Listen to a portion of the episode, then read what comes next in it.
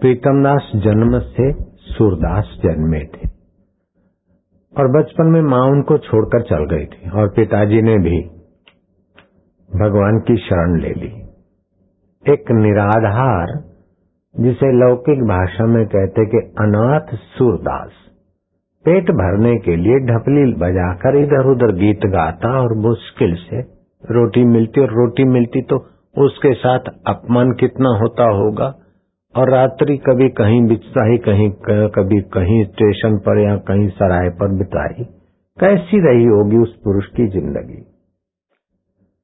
ढपली बजाकर गाने वाले, पेट की पूजा करने के लिए लाचार मोहताज एक सुरदास बालक, अनाथ बालक। और प्रभु को मन से पुकारता है, उसे सत्संग में जाने का अवसर मिलता है। और संत की नगाह पड़ जाती और संत की निगाह पड़ते उसके कुछ दोष, पाप पूर्व बंधन कट जाते उससे सत्संग में रुचि होती है। और इतना वो महान पुरुष बन जाता है कि उसके चरणों में रिद्धि, सिद्धियाँ और गुजरात गुजरात में बावन आश्रम बन गए, उसके बावन मंदिर, पचास और दो। प्रीतम दास महाराज के। नडियाद और इधर और सारसा आदि की तरफ़ बड़ौदा के इलाके। 1771 में उनका जन्म हुआ, बावड़ा गाँव, अहमदाबाद के नजीक है। और 1781 में उन्होंने 10 साल की उम्र में मंत्र दीक्षा ली।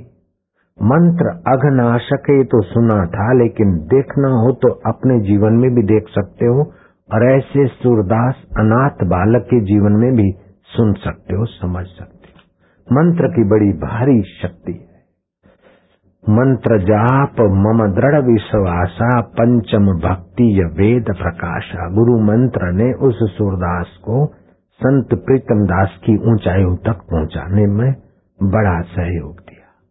तो चार बातें हैं परमात्मा तत्व का अनुभव करने के लिए। एक तो सत्संग, दूसरा भगवान नाम गुरु मंत्र का जप। तीसरा संत सानिध्य। ये जीव की ऐसी उन्नति करते हैं, ऐसी उन्नति करते हैं कि हज़ारों हज़ारों चतुराइयों से अपनी उन्नति करने वाले ठगे से रह जाते सुबह से शाम तक जीवन से मौत तक सभी सुख की यात्रा के लिए निकल पड़ते एक मानव नहीं, सारी मानवता सुख की यात्रा के लिए निकल पड़ती है। और सुख जहाँ जहाँ मिलता है, वहाँ वहाँ उस उस कर्म में, धंधे में बिज़नेस में लगते हैं। और जिससे दुख हटता है, उस काम में लगते हैं। लेकिन आज तक हिसाब करो तो दुख की से पिंड छूटा नहीं और सुख टिका नहीं। ये सारे, वो सभी के जीवन का आखिरी बैलेंस शीट है। दुख मिटा नहीं, सुख टिका नहीं, सुख की यात्रा पे सदियों से निकले और इस जीवन में भी निकले। आज सुबह भी सुख की यात्रा पे आप निकले हो। कोई धंधा करता है, कोई जुगाड़ करता है, कोई राजनीति करता है, लेकिन कुल मिलाकर सुख की यात्रा पर निकल पड़ते सभी मानव। कोई नमो अरियंता करता है, कोई भूर्भुअस्व करता है, कोई अल्लाह अकबर करता है तो कोई गॉड करता है, कोई कुछ करता है, लेकिन सुख के लिए करता है। प्राणी मात्र सुखाय प्रवृत्ति तो सुख का पाने का यत्न करते दुख मिटाने का यत्न करते लेकिन यत्न में वे ही सौभाग्यशाली, सफल होते हैं जिनको सुख के मूल का पता है।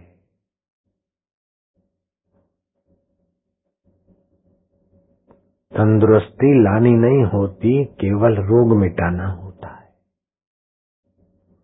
कपड़े को सफ़ेद किया नहीं जाता, केवल मैल मिटाना होता है। ऐसे दुख मिटाने का जो तरीका है, वो हम जानते नहीं मूर्छित होते हैं। दुख मिटाते तो सुख बहस होता है। कोई प्रॉब्लम आया तो उसको हटाया। दुख मिटाया, दुख मिटा थोड़ा तो सुख जैसा लगा। फिर उस सुख के साथ धन सामग्री स्थिति पर आए, मन वहाँ से आगे गया। फिर कुछ दूसरा किया, फिर तीसरा किया। चाय पी, फिर थोड़ा इधर उधर स्मोक किया। फिर कोई ग्राहक पटाया, फिर कुछ नया किया। सारी हरकतें दुख को हटाना, सुख को पकड़ना, दिन भर कर करके थक जाते, रात को सो जाते सब। फिर रात्रि को थोड़ा शांति मिलती है, फ्रेशनेस मिलती है, सुबह फिर यात्रा पे निकल पड़ते। दुख को भगाना और सुख को जहाँ जहाँ मज़ा आया, वहाँ ज़्यादा समय दिया, मज़ा नहीं आया तो वहाँ से हटे, उठे मूड चेंज किया। इसके सिवा और क्या करते? फिर भी सुख टिका नहीं और दुख मिटा नहीं तो कहीं मूल में गलती है। श्री कृष्ण कहते, उत्तिष्ट जागृत प्राप्त वरान बोध्यत उठो जागो।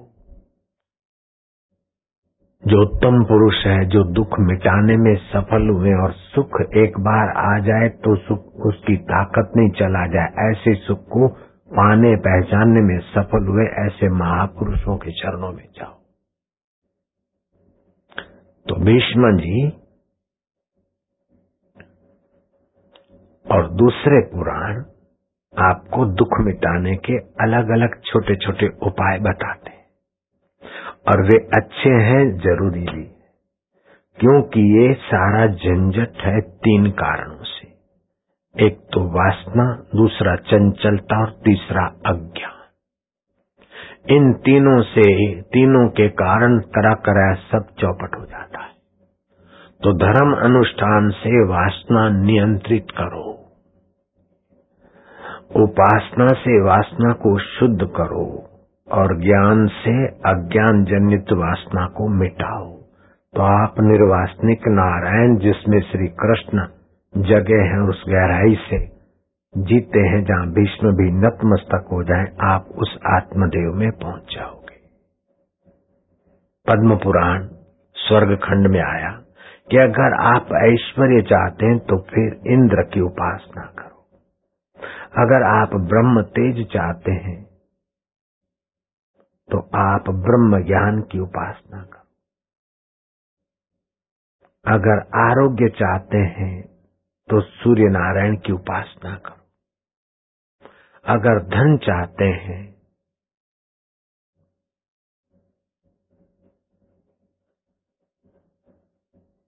तो अग्निदेव की उपासना करो। अगर कर्म में सिद्धि और सफलता चाहते तो गम गणपत नमः, गणेश जी की उपासना करो।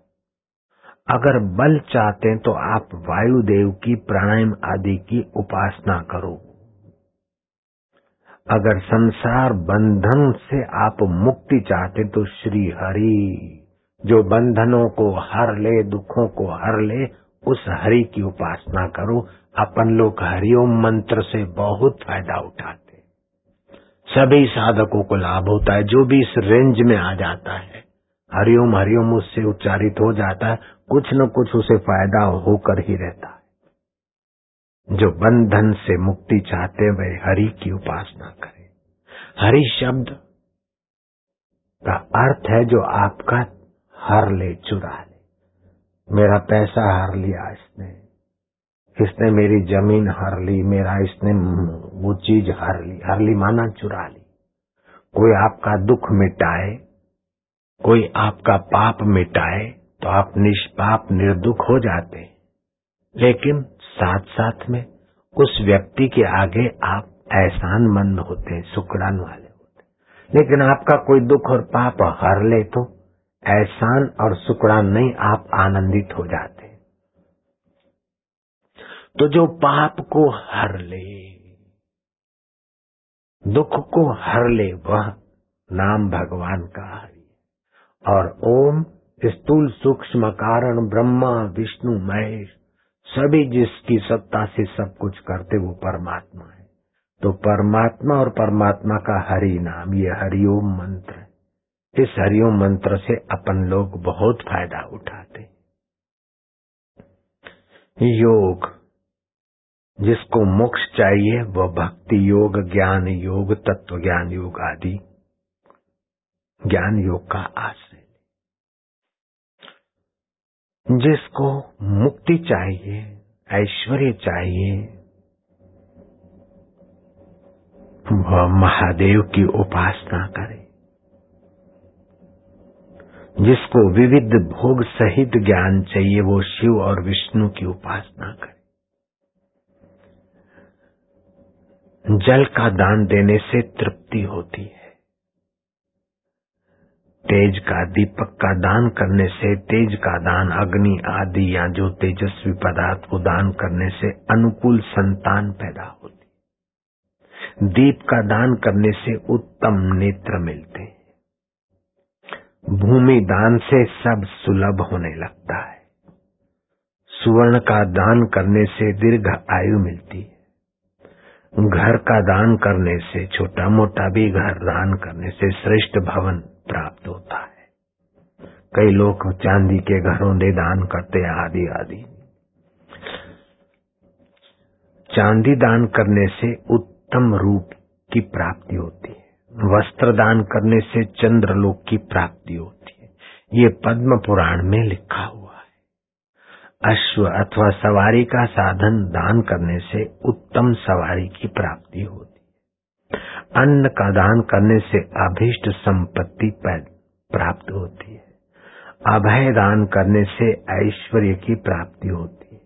गौ दान करने से सूर्य लोक की प्राप्ति होती है। माघ महीने में प्रयाग और कार्तिक में पुष्कर और वैशाख महीने में अवंतीपुरी में निवास करने जप तप साधना करने से एक युग के उपार्जित पापों का नाश होता है। तो इस प्रकार का दिव्य ज्ञान जानने वाले, लिखने वाले व्यास भगवान और भीष्म जी जिस कृष्ण का आदर करते वह कृष्ण तुम्हें। इन चीज़ों से तो लाभ उठाने की सलाह देते भले लो, लेकिन इससे भी एक ऊँचा लाभ और है। उस लाभ को पाने के बाद आपको सुख के लिए यात्रा करनी नहीं पड़ेगी। आप जहाँ जाएँगे, वहाँ सुख आपकी छाया हो जाएगा। आपकी निगाह सुख बरसाने वाली होगी। आपकी वाणी सुख बरसाने वाली होगी। आपका सानिध्य सुख बरसाने वाला होगा। श्री कृष्ण का सानिध्य सुख बरसाता मेरे लीलाशाह प्रभु जी का सानिध्य लोगों के जीवन में सुख बरसाता था। आप ब्रह्मात्मा हो जाए जितात्मा हो जाएँगे, परमात्मा समाहितो वाले स्थिति को पा लेंगे उस स्थिति को पाने के लिए कृष्ण जी कहते हैं, क्या कहते हैं, सुनाने की इच्छा तो है, लेकिन समय बहुत कम है। जिसको जाना है हाथ ऊपर करो तो मैं अभी बंद कर दूँ, तुम्हारे पास आ जाऊँ। जिसको अभी जल्दी जाना हो, हाथ ऊपर करो। तो आप सुनना चाहते हैं, ये मैं समझकर थोड़ा समय और भी तुमको ये महापवित्र करने वाला भगवत गीता का ज्ञान सुना देता हूँ।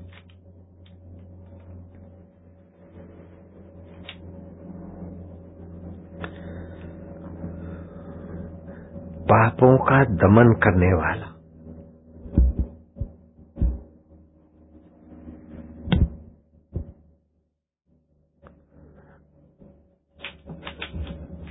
और सुख की यात्रा सदा के लिए, दुखों से बचने की चिंता सदा के लिए मिटाने वाला। कल्याणकारी ज्ञान में सुनाऊ उसके पहले लौकिक बात थोड़ी सी। माघ महीना है। तिल का छह प्रकार का उपयोग करने से व्यक्ति पुण्य लाभ करता है। एक तो तिल का उपटन करके स्नान करना, तिल खाना, तिल का होम करना, तिल का दान करना, तिल का भोजन में उपयोग करना अर्थात तिल का दान, तिल का भोजन में उपयोग।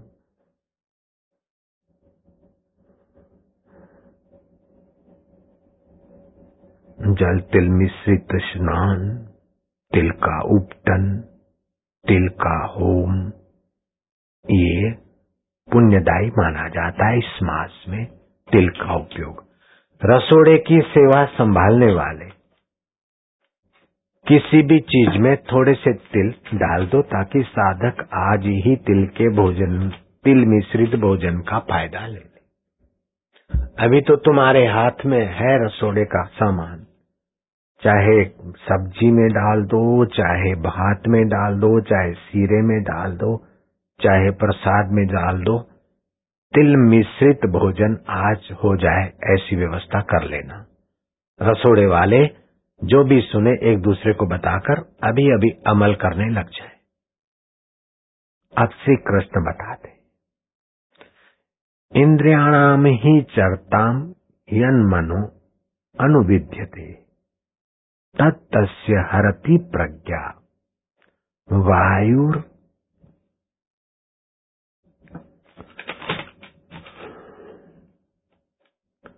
नावम इवम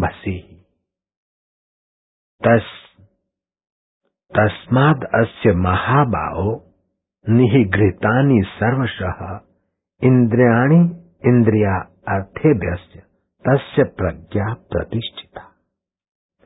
भगवत गीता के सड़सठ और अड़सठवें अध्याय को तुमने सुना। इसका अर्थ सुन लो। जैसे जल में चलने वाली षड वाली नाव को वायु हर लेता है, डुबा देता है, गिरा देता है, वैसे ही विषयों में। विचरती हुई इंद्रियों में से मन जिस इंद्रिय के साथ रहता है, वह एक एक इंद्रिय इस अयुक्त पुरुष की बुद्धि को हर लेती है। इसलिए हे महाबाहो, जिस पुरुष की इंद्रियाँ इंद्रियों के विषयों से सब प्रकार निग्रह की हुई है, उसकी बुद्धि स्थिर हो जाती है। तस्य प्रज्ञा प्रतिष्ठिता। उसकी प्रज्ञा मुझ सदा सुख स्वरूप परमेश्वर में टिक जाती है। मैं कोई लोक लोकांतर में, देश देशांतर में या मठ मंदिर में ही नहीं, मैं तो सबका आत्मा होकर बैठा हूँ, जहाँ दुख का लेश नहीं और सुख स्वरूप तनिक भी दूर नहीं। लेकिन इंद्रियों के द्वारा मन आकर्षित होता और मन बुद्धि को घसीट लेता है। जीव सुख की यात्रा करते करते भी दुखी है, उसका ये मूल कारण है। तो अब आपको इसके उपाय तो मैं बहुत बता सकता हूँ। लेकिन आज एक छोटा सा उपाय, रक्षा कवच मैं तुमको देना चाहता हूँ। तुम जब सत्संग में होते हो, शुद्ध वातावरण में होते हो, तब तक तुम्हारा मन करता कि वास्तव में काम विकार भोगने में कोई सार नहीं सच्ची बात है, अपना अनुभव। धन इकट्ठा कर करके ज़्यादा संभालने का टेंशन मिलता है, आखिर कुछ नहीं। संतान के लिए, अपने वालों के लिए कुड़ कपट किया और वही आखिर थूकते हैं मुदते हैं। ये भी अपना अनुभव है। ऐसा कोई सुख भोग नहीं। आदि आदि आप मानते, आपकी मति अच्छी होती है। इसीलिए तो इंद्रिया तो चाहती अभी जल, रोटी, आँख देखना चाहती कुछ, जीव खाना चाहती है। शरीर आराम चाहता है, लेकिन आप हिम्मत करके बैठे तो आपका बुद्धि का प्रभाव ज़्यादा है, इसलिए बैठे। हाथ उठवाने को कहा, एक आदमी भी उठा नहीं। तो इस समय तो बुद्धि शुद्ध है, शुद्ध वातावरण का प्रभाव है। लेकिन बाहर जाएँगे तो बाह्य परिबलों से, बाह्य तरंगों से कब हमारा पतन हो जाता है, फिर हम पछताते फिर सावधान होते, फिर जरा सा, सबर हुए और झटका लग जाता है। भल भलों की यह हालत है। एक दो की नहीं, लगभग सभी की है, ऐसा कहे तो चल जाएगा, इसमें हम भी आ जाते।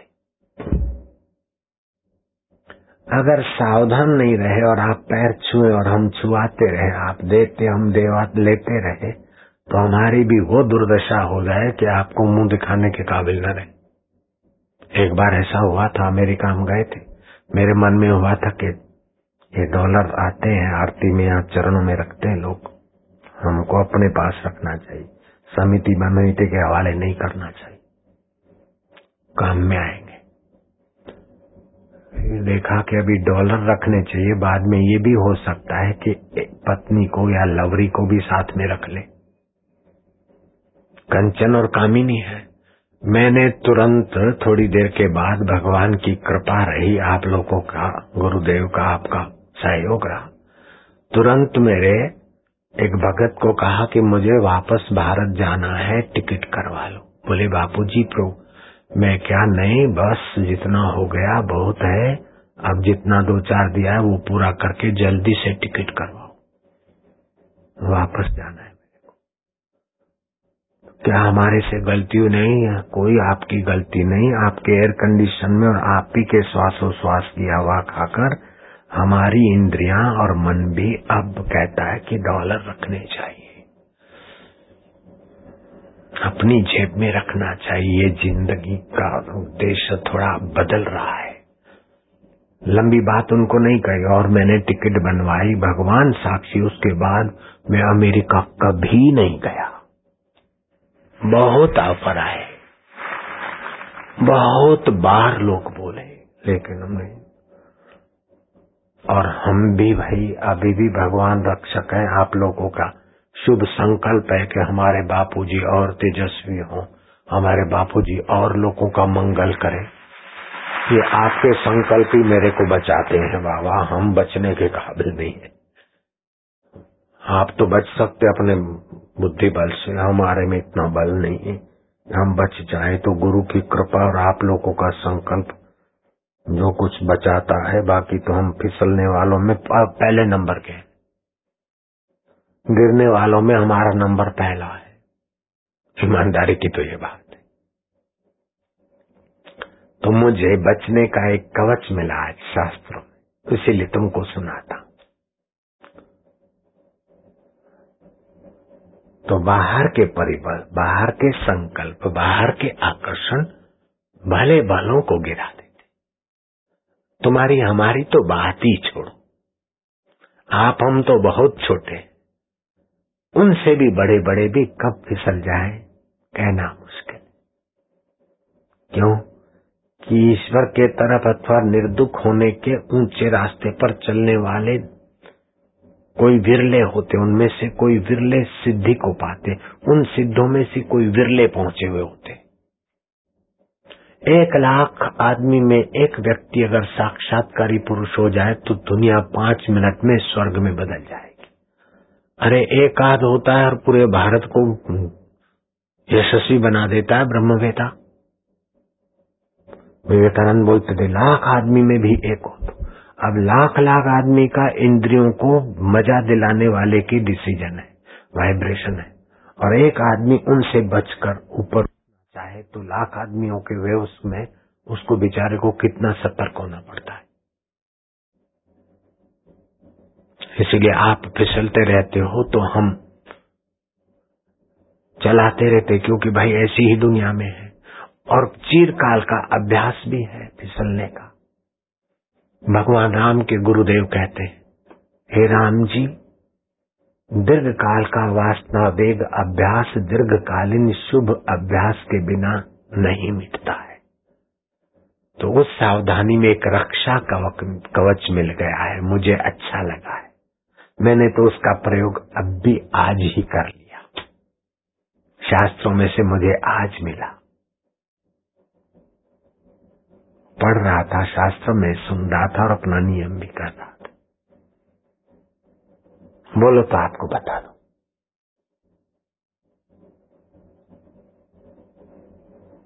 बड़ा सरल है।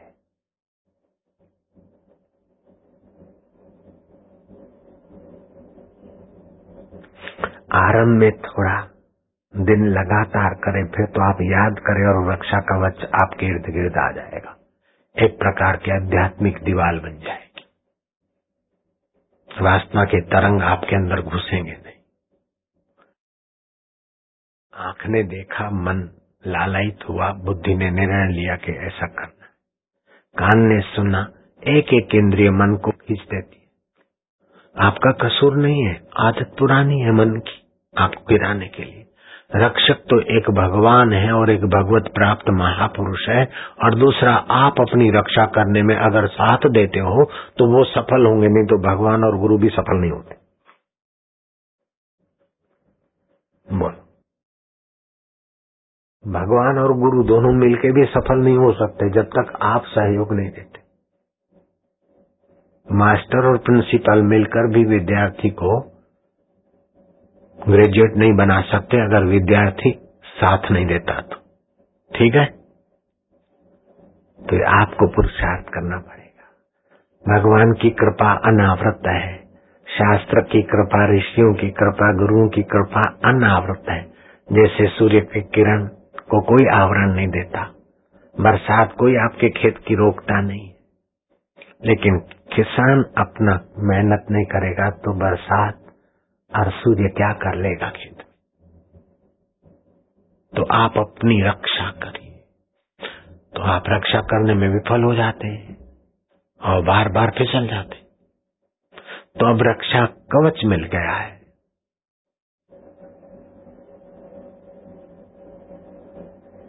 जैसे एकम संक्रांति सातम रविवार आंवला निषिद्ध है पद्म पुराण अध्याय बासठ में।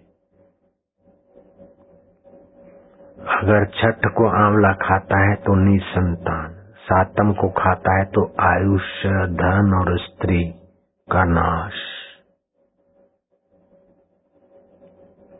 नवम को स्त्री नाश। कितनी सूक्ष्मता है शास्त्रकारों खोज लिए है। कितना हमारा ऊँचा ऊँचा अध्ययन है त्रिकाल ज्ञान ऋषियों का।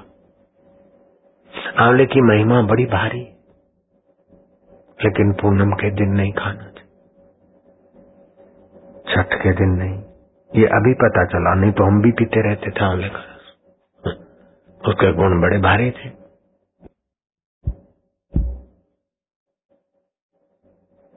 रक्षा कवच सुनाना चाहता हूँ। आप पद्मासन में, सिद्धासन में जैसे आपको ठीक लगे। ज्ञान मुद्रा में बैठे, उंगली अंगूठे के नीचे तीन उंगली सीधी, दोनों हाथ घुटने पे। अगर आप सिद्धासन में बैठते हैं ब्रह्मासन में बैठते तो बाई हथेली नीचे दाई ऊपर और हाथ रखे जाते। ऐसा नहीं कि दाही हथेली नीचे, दाही ऊपर होनी चाहिए। ऐसे सिद्धासन में बैठे तो। फिर क्या करें? आप प्राणायाम करें। श्वास ले ले ले और खूब ले। रोके रोके रोके रोके, खूब रोके। और उसमें भावना करें कि मैं भगवत तेज।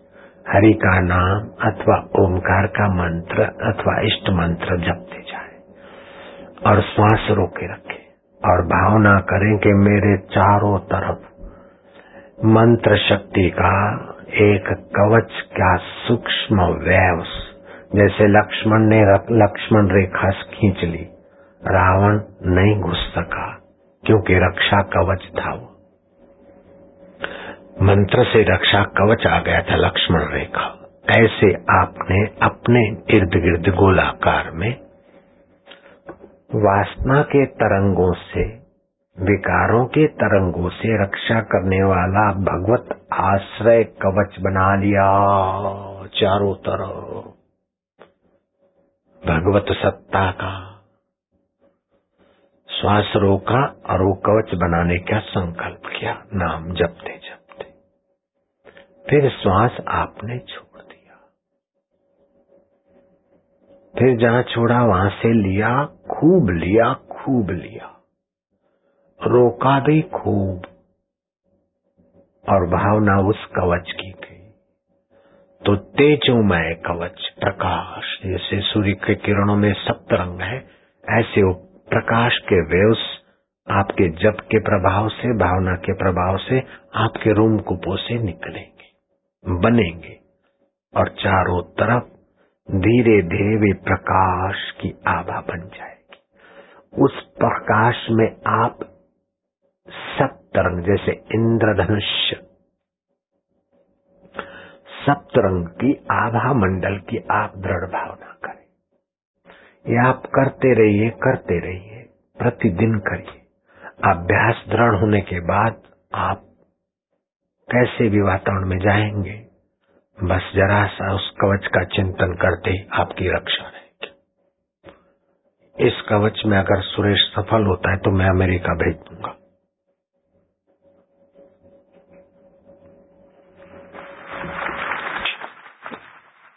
इस कवच का मुझे पहले पता होता तो मैं अमेरिका कई बार बीच में जाके आ जाता। आज पता चला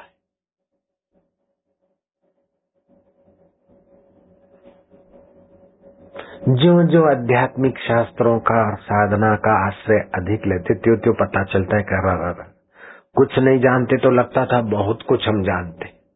जब कुछ कुछ जाना है तो लगता है कि कुछ नहीं जानते थे, बुद्धू थे।